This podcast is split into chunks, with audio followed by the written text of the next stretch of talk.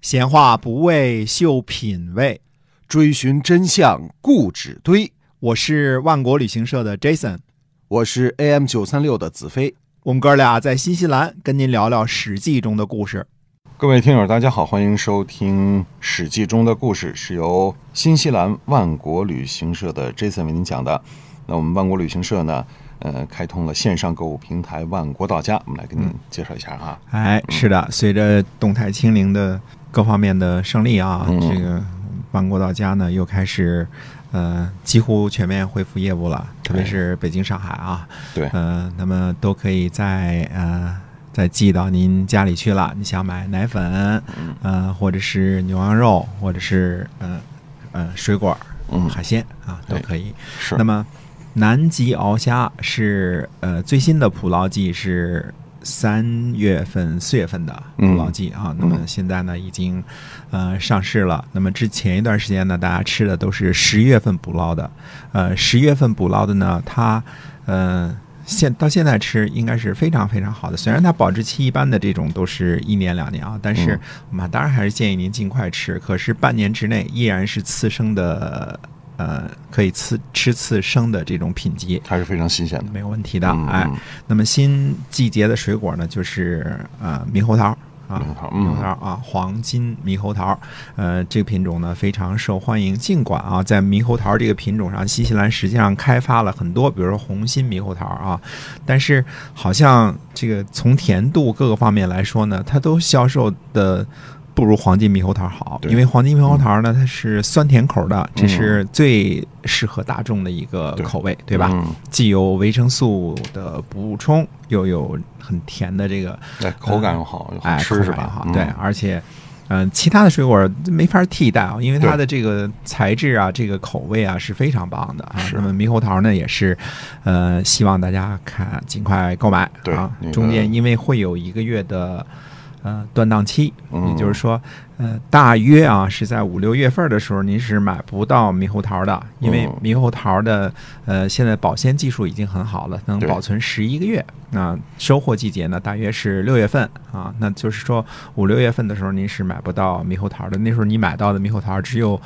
呃，绿色的猕猴桃是对意大利生产的，嗯，哎，那就个没有金金猕猴桃了哈。对你比较意大利的猕猴桃，你就知道它跟新西兰的这个猕猴桃的这个品质还是差很多的。嗯嗯这个水果的无论是卖相，还是甜度，还是这个呃个头儿都差不少。呃嗯其实说白了，新西兰人太爱吃猕猴桃了，到等到那一个月断档的时候。新西兰人也得吃意大利猕猴桃， 没办法自啊。本地产的没有了。对，因为它是北半球、南半球的问题。其实新西兰在水果保存、呃试验各个方面，其实都是非常非常先进的，农业很发达的一个国家啊。对，好，那么接着还是讲《史记》中的故事啊。哎，大家要关注我们这个万国到家哈。嗯哎，对，记着关注万国到家啊。嗯，秦始皇三十七年和公元前二百一十年，秦始皇呢再一次出游。嗯、这一年呢，呃，秦始皇是四十九岁。嗯，左丞相李斯跟从，还有我们说幼子胡亥跟从。十一月呢，行至云梦。我们说云梦呢，就大约指的是现在湖北、湖南这个大湖的附近啊，这一大片儿啊。所以几个大的湖泊当时呢，都差不多是相连在一起的哎，啊。那叫做古代称云梦泽啊嗯，云梦泽呢就是楚国，就是湖北、湖南啊，嗯。呃，大约是大约是这个位置。那么在九嶷山呢，祭祀虞舜。我们说过虞舜啊，这个以前说过啊，嗯湘江啊，虞舜对。扶江而下呢，到了钱塘。嗯，钱塘我们大家都知道，现在嗯杭州啊，对钱塘潮啊。那么，呃，还有那边是宁波对吧？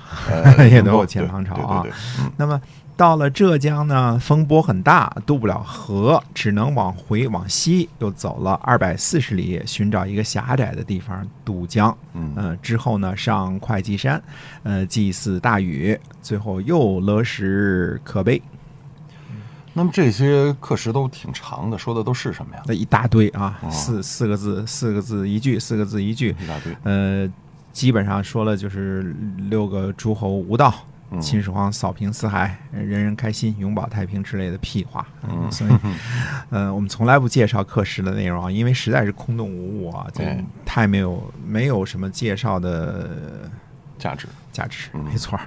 嗯，秦皇一行呢，经过苏北啊，就是江苏北边儿啊，呃，又并到海上，嗯，最后到了齐国的琅琊。嗯嗯，看来秦始皇真的很喜欢琅琊这地儿哈，嗯几乎每次出行他必到，对，这里可能风景好，山好水好 啊，呃，而且呢，它最靠近海外仙山呐、对吧？嗯什么蓬莱、瀛洲啊，这个对嗯、方丈啊，这些都都是很很近的嘛，对吧没错？离着海上海外仙山最近了，嗯所以秦始皇最喜欢这个地方。那么。呃，秦始皇喜欢底下的官员和方士，那就未必了。嗯秦始皇估计每次来都会问一声啊，你不死药找着了吗？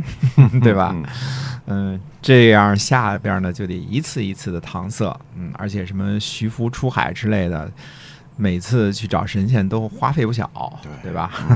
嗯、但是总是找不着不死药啊，嗯也找不着仙人，说不定哪天吃饭的家伙就得搬家了。嗯这些编瞎话的也承担着忽悠的风险呢。啊，这看来利益和风险并存是自古而然。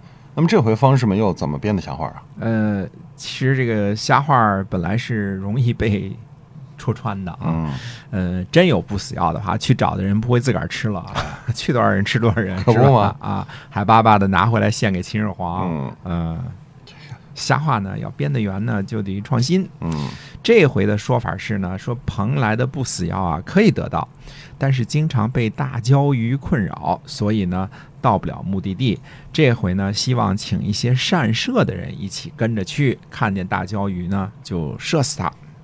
啊，这个瞎话是有点含金量啊。嗯第一，找不找得到大鲛鱼是一回事儿，嗯，你就算找到了射中了，是不是就是破坏寻找不死药的那一条？这各种可能性都能继续的忽悠。哎，有可啊能性、开口了，这是啊，可啊以继续对忽悠啊。呃，秦始皇呢，可能是听这个大鲛鱼的故事呢，听得有点魔怔了，夜里呢就做梦，呃哦梦见呢与海神打仗啊，就跟人打仗似的啊。呃，就去找这个詹梦博士呢解梦。嗯嗯詹梦博士说呢，说水神呐，您是见不到的，嗯，可能大鲛鱼就是这个象征。啊嗯如今呢，各种祭祀都完备，呃，如果有这样的恶神呐、应该除去，这样呢，好的神仙就能到来了。你看这忽悠都是一系列的啊，把这个哎恶神赶跑了，那好神就来了。 嗯，估计这詹梦博士吃了贿赂了啊，觉得就是一伙儿的，他们对， 觉得跟方士是一伙一儿伙儿的的是吧？嗯啊，于是呢，秦始皇这次就命令出海的人呢，带着捕捞大鱼的器械，我估计是大渔网之类的啊， 嗯，而且配备了连弩啊，准备射大鱼。嗯呃，连弩呢，这是差不多历史上我看是第一次记载啊，这个嗯连弩这件事情啊，因为秦国呢有很好的武器装备，但是这个时候的连弩是什么样呢？我们不知道了。连弩呢最强的时候应该连发十支箭。那可以哦，呃，有啊、但秦的时候没说连发多少，啊那嗯后世的，呃，诸葛亮那时候应该是连发十支箭，直接啊，，这个连弩呢，如果说普通的弩呢就是枪的话，那这个连弩就是机关枪，对吧？嗯？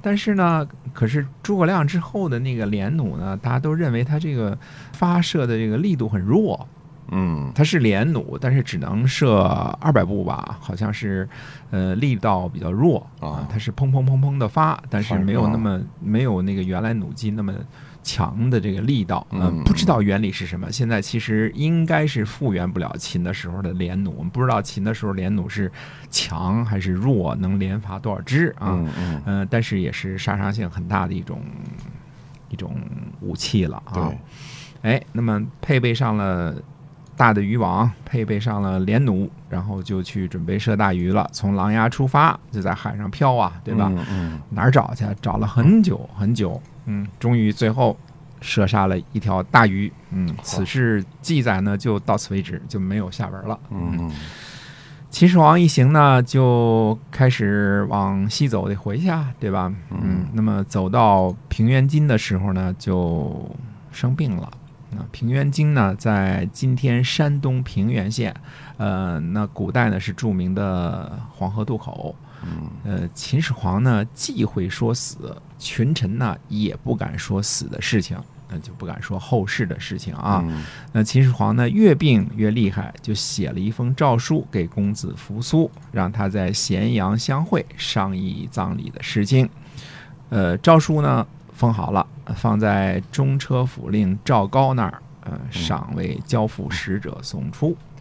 看来这秦始皇虽然忌讳说死，但是他自己病成啥样，他自个儿心里清楚。嗯，还有这里就是说，是不是说让这个公子扶苏回国即位啊？呃，不能十分肯定啊。嗯呃，我以前说过啊，公子扶苏因为进谏而被贬谪去监军蒙恬，这本身呢，呃，就是扶苏被疏远的一个征兆，嗯所以他呃未必就是继承人的人选。嗯嗯，感觉呢，秦始皇呢也只有扶苏和胡亥这两个儿子啊，呃，一个长子一个幼子呢是比较受秦始皇宠爱的。嗯啊，因为呃，秦始皇有二十多个孩子啊，但是呃，史书上提到名字的，应该就只有这个这个扶苏和胡亥这两个是感觉着有苗头，有可能继承这个皇位的人。嗯呃，但是呢，也不肯定呢是不是这个意思，因为幼子胡亥虽然得宠呢，嗯、年纪很轻，也未必是秦始皇中意的人选，有可能呢，秦始皇还是比较偏向于扶苏做继承人的。嗯，那秦始皇没有正式立过太子是吧？呃，没有公开立过太子，呃，而且呢，秦始皇呢也没有嫡子。那秦始皇有没有后，我们不知道。按道理来说，应该有后啊，但是做了皇上之后有没有皇后，我们不清楚。呃，但是肯定，如果是有皇后，皇后生了子，生了孩子，嫡子嘛，对吧？这就这就那个什么，没有提谁是嫡子。那么，呃，再一个就是说，秦始皇呢没有决定呢，因为什么呢？因为公子扶苏曾经进谏，为孔子的门徒说过好话，对吧？政治理念与秦始皇的铁血杀伐不一致，所以呢就把他贬谪去了监军。同时呢，也并没有下决心立幼子胡亥啊、这个。秦始皇呢又忌讳说死，群臣呢也都不敢提啊、何况秦始皇呢为人猜忌，谁去过问太子的事情，说不定会被怀疑成结党营私，那就麻烦大了。嗯说杀就杀了，对吧？可不，嗯哎，因为他喜怒无常嘛，啊，杀伐果断，非常铁腕儿啊，所以呢，呃，秦始皇一直就没有确立正式的太子这件事情。